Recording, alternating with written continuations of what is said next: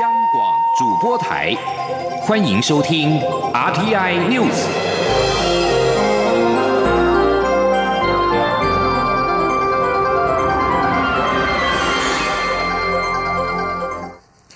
各位好，我是李自立，欢迎收听这一节央广主播台提供给您的 RTI News。移民署副署长钟景坤今天表示。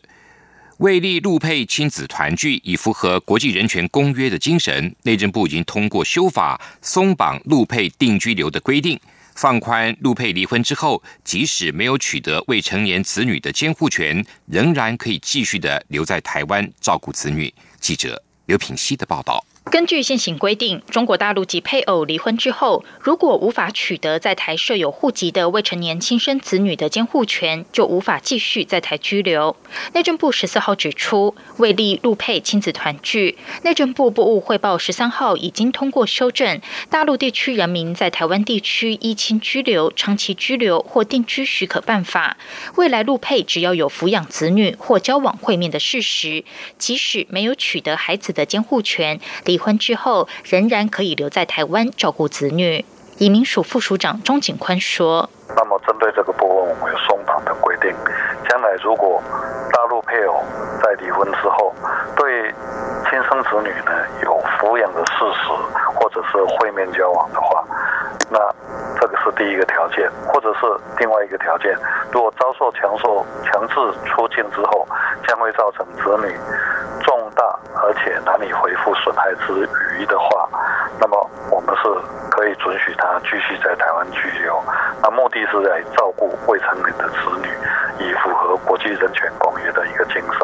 此外，内政部指出，现行法令规定，大陆配偶在台居留期间丧偶，如果没有再婚，必须连续居留四年才能申请定居；但是没有丧偶者，只需要连续居留两年就可以申请定居，两者间有差别对待。因此，这次也一并修法，放宽丧偶未再婚的陆配，只需要长期居留连续两年，每年在台居住超过一百八十三天以上，就可以申请在台定居。修法之后，也让陆配及外配的权益一致。内政部指出，相关修法将依法制作业程序报行政院审查核定。央广记者刘品熙在台北的采访报道。另外，为了防止从中国大陆扩散来台的农业杀手秋行军虫。农委会今天紧急举行记者会，截至目前为止，透过民众通报秋行军虫的案例，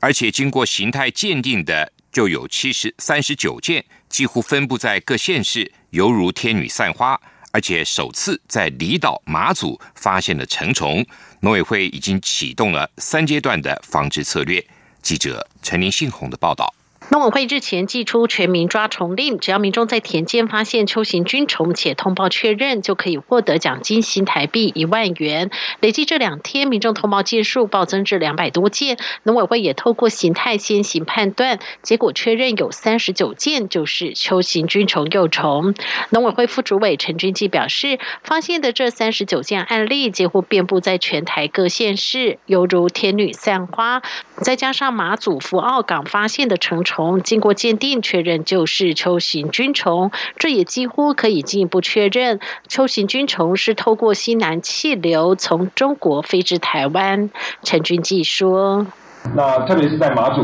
哈，我们发现了，我们今天早上送到我们局里面，防检局这边来的确认，确认的部分是四只的成虫。那这个成虫因为。”马祖地区它并没有太多的农作物是可以栖息的部分，所以我们推测它是从大陆那边哈，因为它离大陆非常近，哦，从大陆那边哈进到这个马祖地区。到目前为止，本岛哈并没有发现到成虫。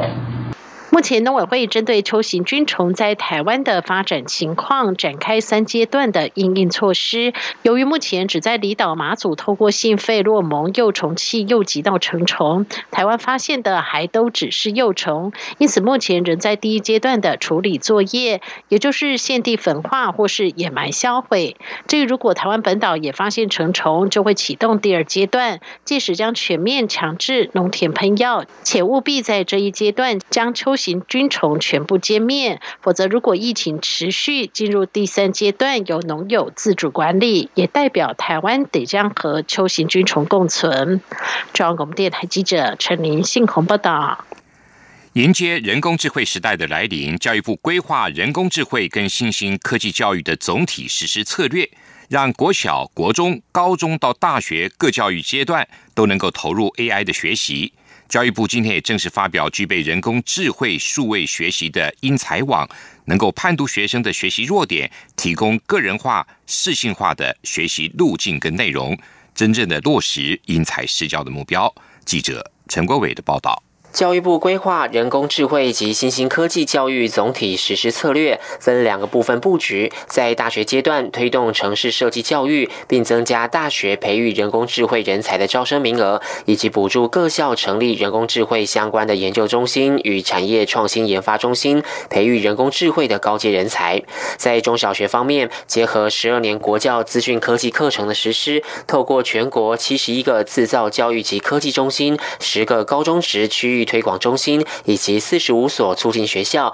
全面普及人工智慧与新兴科技认知体验及教师增能。教育部也补助相关软体，提供国小以积木城市学习运算思维，以及国高中衔接城市设计教学，并借由智慧机械、大数据、物联网、云端运算及控制等整合运用，提供 AI 动手做的基础课程。台南大学人工智慧教育暨发展中心主任李建树表示，大学教授。也会与中小学老师合作发展和 AI 做朋友的补充教材。我们是由大学教授带领中小学老师，先把它教会，先让中小学老师学会人工智慧的内涵，然后呢，再由中小学老师他懂学生的程度嘛，所以再去转化设计出适合中小学学生学习的教材跟教案。教育部也将人工智慧及大数据导入教学现场，发表数位学习平台英才网，提供国中小学生个人化学习以及教师适性教学。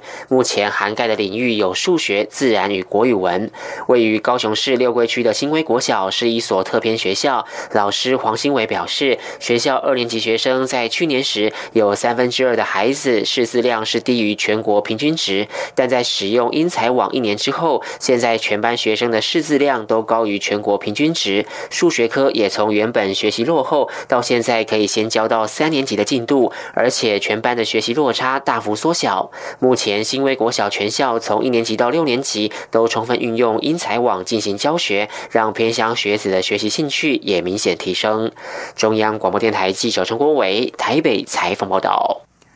香港反送中事件持续延烧，在台湾的香港学生也齐声的喊痛心。有学生决定要放掉期末考，在今天提前返回香港，因为生怕这次没有保护所爱的家乡，香港可能就没了。记者陈国伟的报道。在台就学的香港学生透过媒体报道关注反送中抗争的最新进展。龙华科技大学学生陈庆林表示，他这几天在电视上看到在香港的学弟和朋友走上街头抗争，让他感到很痛心。从这起事件可以看到香港政府的冷血，所以绝不能让这个恶法通过。陈庆林原本计划在二十一号回香港过暑假，但眼见香港政府有可能强硬通过送中条例，决定不考期末考，提前一周返国。有些老师能理解情况紧急，也给予体谅。考试我觉得对我来说没有香港那么重要，我宁愿我去保护我身边的人，或是保护我最爱的地方。那考试我未来还可以考香港，可是只是没有保护的话，香港就没有了。陈庆林说：“因为在香港还有很多民众不了解为何这次会有那么多人走上街头，甚至有许多学生罢课，所以他将与香港一些政党陆续向人民推广反送中的原因，并参与游行。”大同大学学生赖杰则是每天回家看着网络直播，也深感痛心。他提到，在香港的高中同学有人在抗争时脚受伤了。他认为送中条例一旦强行修订通过，将虐杀香港人的言论自由。可能在街上随便讲两句，晚上可能就不见了。由于这些的理由，可能就很多人就没办法正常的发声，怕被压回去，受到一些不公平的对待。戴杰说：“台湾和香港的处境有点类似，因为中国一直觉得台湾是他们的一部分，所以香港如果在此时沦陷，下个受害者可能就是台湾。他希望台湾民众能知道这起事件的严重性，才能防范中国用相同的手法对付台湾。”龙华科技大学学生苏金霞表示：“他很感谢台湾从蔡英文总统到各部会都伸出援手，给予香港人支持。现在有些香港立法会议员及官员已经觉醒，唯独。”特首林郑月娥还没醒，他也呼吁香港警方想想自己的立场在哪，不要盲目听从高层的指令。香港人必须加油。中央广播电台记者陈国伟台北采访报道。反对香港政府修订逃犯条例，历经了香港警方武装镇压之后，泛民派十六号将再发起反送中的游行。香港青年陈家驹今天在台北出席活动时表示，这次警方镇压反送中的抗争。更显示港府不愿意给予港人民主、人身自由跟安全的保障。他也忧心警方可能会以真枪实弹镇压十六号的游行。香港当局提出的修订逃犯条例草案日前触发暴力冲突之后，这两天的气氛暂缓，但是港府跟反对修法的泛民主派并没有退让，紧张之势未除。经过十二号的暴力冲突之后，立法会经两天暂停恢复修订草案的二读，不知道议会方面作何打算？是延后下周讨论，或者是无限期的拖延下去？目前不得而知。香港行政会议召集人陈志思今天则坦诚，低估了社会对修订逃犯条例草案的反应，这是首次有决策人士对于修法争议表达较低的姿态。在访问中。陈志思并没有明确的提到修订草案应否会继续的由立法会进行二读。美国军方在十三号表示，美国无意涉入中东的新冲突，但是将捍卫美国的利益，包括区域航行自由。针对阿曼湾的游轮遇袭事件，美国中央司令部声明表示，美国驱逐舰麦森号目前正在前往事发现场的途中。两艘游轮在阿曼湾遭受攻击。美国指控伊朗为幕后的黑手。美国驻联合国代理大使科恩十三号呼吁联合国安全理事会应该正视来自伊朗的明显威胁。安理会十三号举行闭门会议，听取科恩简报华府的评估报告。美方认为，两艘游轮在战略海盗阿曼湾疑似遭受攻击，伊朗应该为此事负起责任。对于美国把两艘船只在中东海域阿曼湾遭受攻击的矛头指向伊朗一事，伊朗外交部长查瑞夫否认，并且表示这是在所谓 B 团队的带领下的美国破坏外交的一环。查瑞夫指的 B 团队，指的就是美国国家安全顾问波顿所主导的外交政策，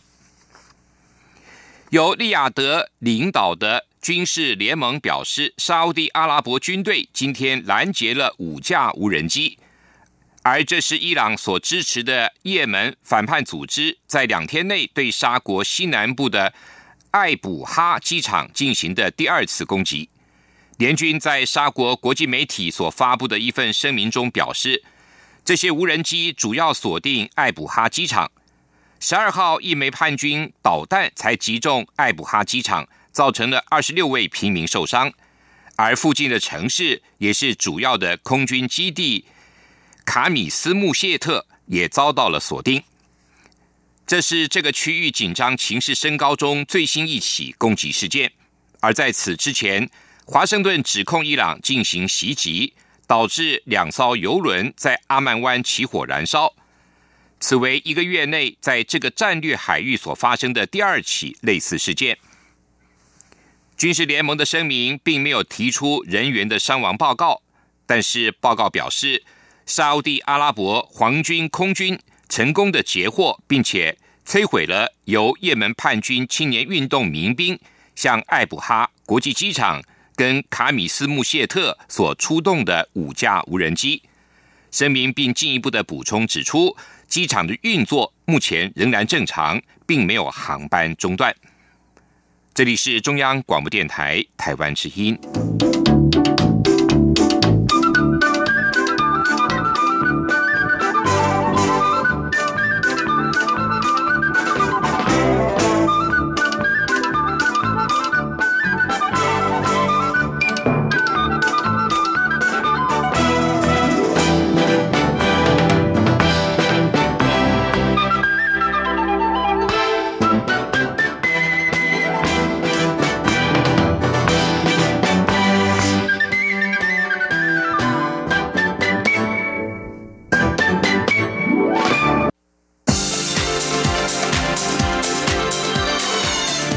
是中央广播电台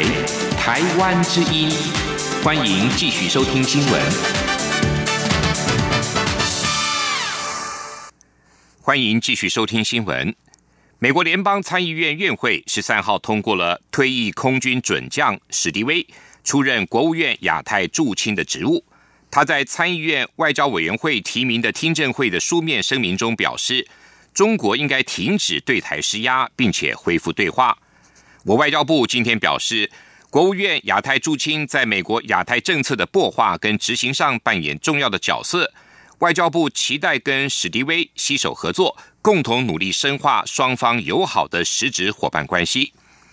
另外，政治大学名誉教授丁书范今天受访时表示，美国行政部门多了一位。不喜欢中国的官员对台湾会有好处，但这样的好处是否会变成真正具体的好处，最后的决定权仍在川普本人。记者王兆坤的报道。美国退役将领史迪威出任国务院亚太驻青，涉外人士受访表示，亚太驻青任命案需要国会通过，是政治性及位阶都颇高的职位。一般而言，亚太驻青可在符合美国政策状态下发挥影响力。以美国总统奥巴马执政时任命的亚太驻青坎贝尔为例，台美互动就因为他而有许多打破惯例的事项。关于史迪威此人，涉外人士从他的军人背景解读指出，亚太区域在美国的全球布局里成为一个战略要地，也就是会从战略的角度处理亚太事务。川普任命他担任亚太驻青，有其实质意义，并符合正在执行的印太战略。至于史迪威接手后，台湾是否会因为他的鹰派色彩而得到更多支持？涉外人士认为，任何事情是否符合美国利益，才是美国政府的首要目标。针对史迪威上任后是否有利台湾的问题，正大名誉教授丁树范则认为，目前可以先从川普政府里不喜欢中国又多一个人的角度来看待。他说：“行政部门里面，当然就是比较同情台湾的声音多一点。其实对台湾的确是有有好处了。可是就是说，当你要把这个好处变成真正具体的好处的时候，那还是要看川普。我是觉得这样。所谓真正具体的好处，丁书范举例指出，像是出售台湾真正想要的武器，开始洽签自由贸易协定，以及落实台湾旅行法。但近几年的有台动作。”其实大部分只是来自于美国国会，能提供真正具体好处的是行政部门。了解这个状态之后，丁树范进一步分析，川普的个人影响力已大过文官系统，因此目前还看不出新任亚太驻青会对台美关系有何正面影响。中央广播电台记者王兆坤台北采访报道。民进党完成了初选民调，民进党主席卓荣泰今天表示。这个周末就会正式的启动选后整合，并且将民进党转换成一个强而有力的选战机关，力拼总统大选胜利以及国会席次优势这两项重要的目标。记者王兆坤的报道。民进党主席卓荣泰在总统府资政姚嘉文的新书记者会上表示，这一次初选民调的民进党支持度很高，原因是强度动员，支持者都在等待接听电话。希望这样的结果能给民进党更大信心，让民进党知道，只要透过强又有力的组织，明年的总统大选会有信心赢得胜利。卓荣泰指出，民进党要继续坚持进步的理念与价值，并开始为总统大选做好最佳准备。他说：“不华，这个周末开始，我就正式要启动我们选后整合的工作了，同时也要启动。”我们整个选战机关的责任了，党要把它转换成一个强而有力的选战机关，要想尽各种方法取得总统大选跟立法委员国会优势的维持这两个重要的目标。卓荣泰还表示，初选期间就像一场梦，这一条路走得不顺畅，但走得光明正大又磊落。民进党会进行检讨，但在检讨的过程中，将会对未来更有信心。中央广播电台记者王兆坤台北采访报道：行政院长苏贞昌昨天在脸书放上了高雄市长韩国瑜参加行政院院会的剪接影片，引发了黑韩争议。韩国瑜今天表示，他觉得自己被黑了。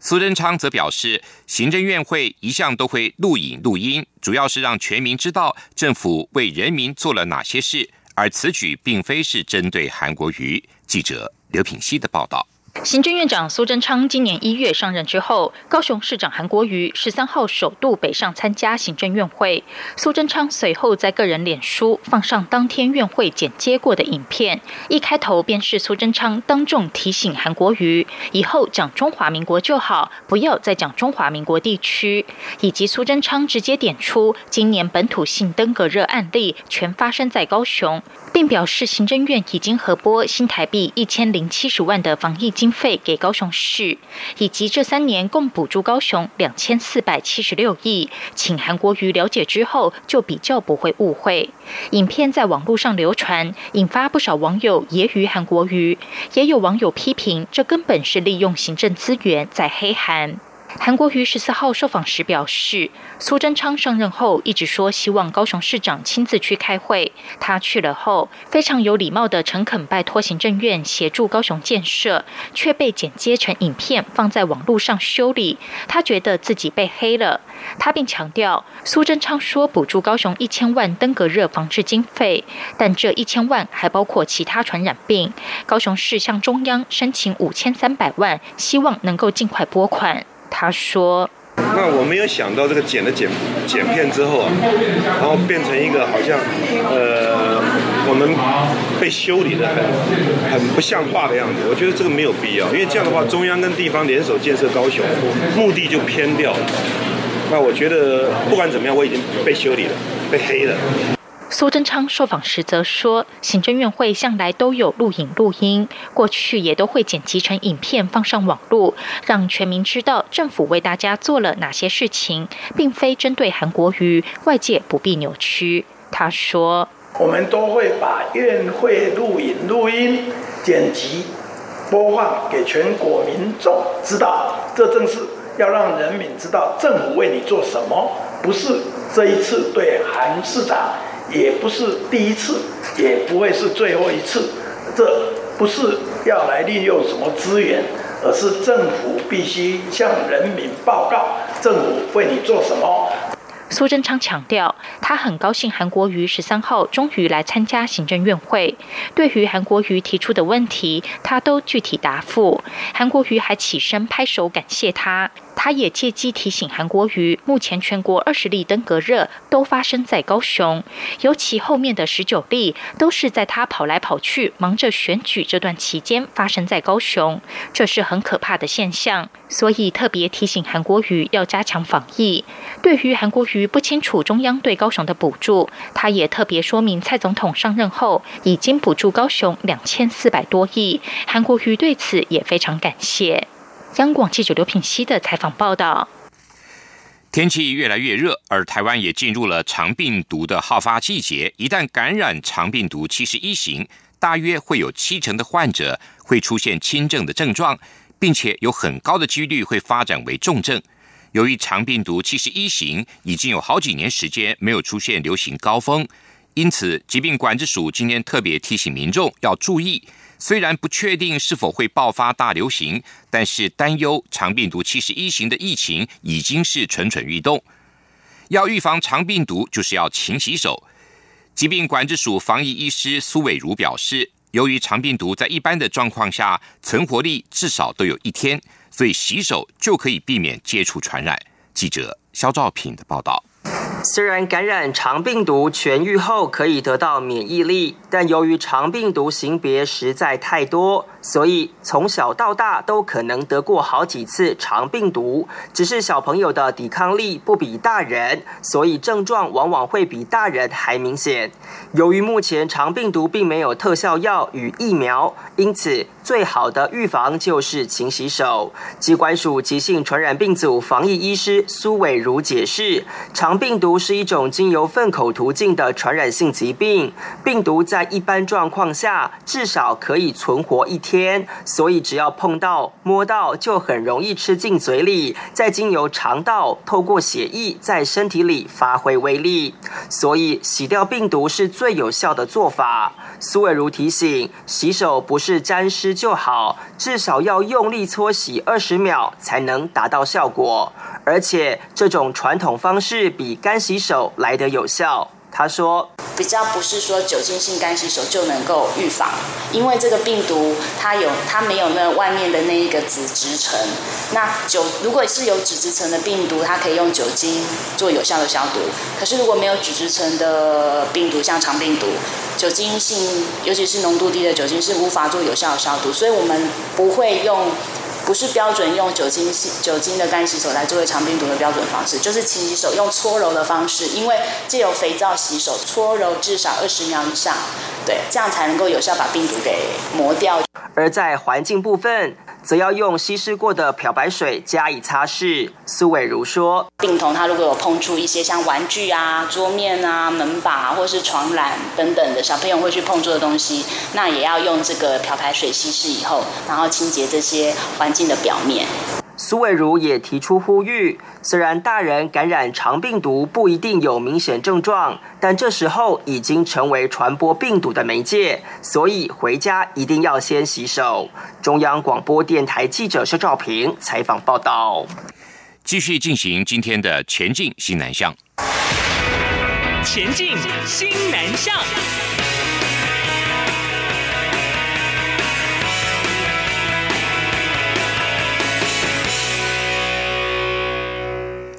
蔡英文总统今天接见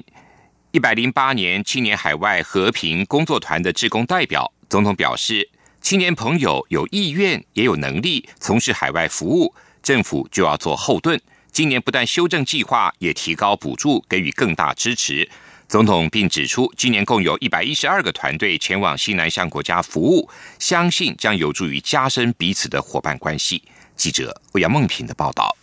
蔡英文总统在接见时表示，青年海外和平工作团在两年多前成立，其中一个很重要的目的就是希望鼓励年轻人透过海外服务的经验，规划未来职业生涯的发展。他身为荣誉团长，除了肯定团员们愿意接受这项挑战，也期许他们发挥专长，为台湾做最好的国民外交。总统指出，青年朋友有意愿也有能力，政府就要做后盾。因此，今年不但修正了计划，也提高了补助，要给予更大的支持。这个暑假，教育部就补助了一百四十三个团队，共有一千四百一十一位青年志工，要到亚洲、非洲、大洋洲以及美洲等地区服务。另外有十四位青年从事海外长期志工，在全球二十五个国家，根据当地的需求，贡献自身的力量，分享台湾的经验，像是协助当地推广资讯教育及卫生教育，或是帮助当地建造更多实验农场，提高农产品的产量与品质等，其中包括十一个新南向国家。总统说。大家的每一份的付出，不仅是拓展的人生的经验，也将增加增进台湾跟各国之间的情谊。那么现在我们积极推动新南向政策，这次就有一百一十二个团队是前往十一个新南向国家服务，相信将有助于加深我们的伙伴关系。蔡总统表示，他相信团员们一定能顺利完成任务，成为台湾最佳代言人，并发挥创意及创新，为台湾、为世界带来更多改变与影响。总统最后还笑说，他在握手时发现团员们都蛮瘦弱，他希望大家让自己强壮一点，但不是要胖一点，才能撑起国家的责任。中央广播电台记者欧阳梦平在台北采访报道。政府近年来推动西南向政策，尤其在观光的面向上积极开发穆斯林市场的客源。去年邀请了当红的马来女星担任台湾观光代言人，已经成功的吸引了百位穆斯林粉丝团纠团来台湾。如今邀请马来西亚六位明星网红游台湾，更运用他们在社群媒体的广大力量，告诉穆斯林的粉丝们：台湾欢迎你。为延续这股热潮，观光局吉隆坡办事处跟长荣航空马来西亚分公司携手合作，邀请了六位网络红人，让他们在七天六夜的旅程中亲自体验台湾穆斯林友善旅游环境，并透过社群媒体力量，在第一时间向粉丝传达台湾为穆斯林友善旅游目的地的意向。以上这一节 RTI News 由李自力编辑播报，谢谢收听。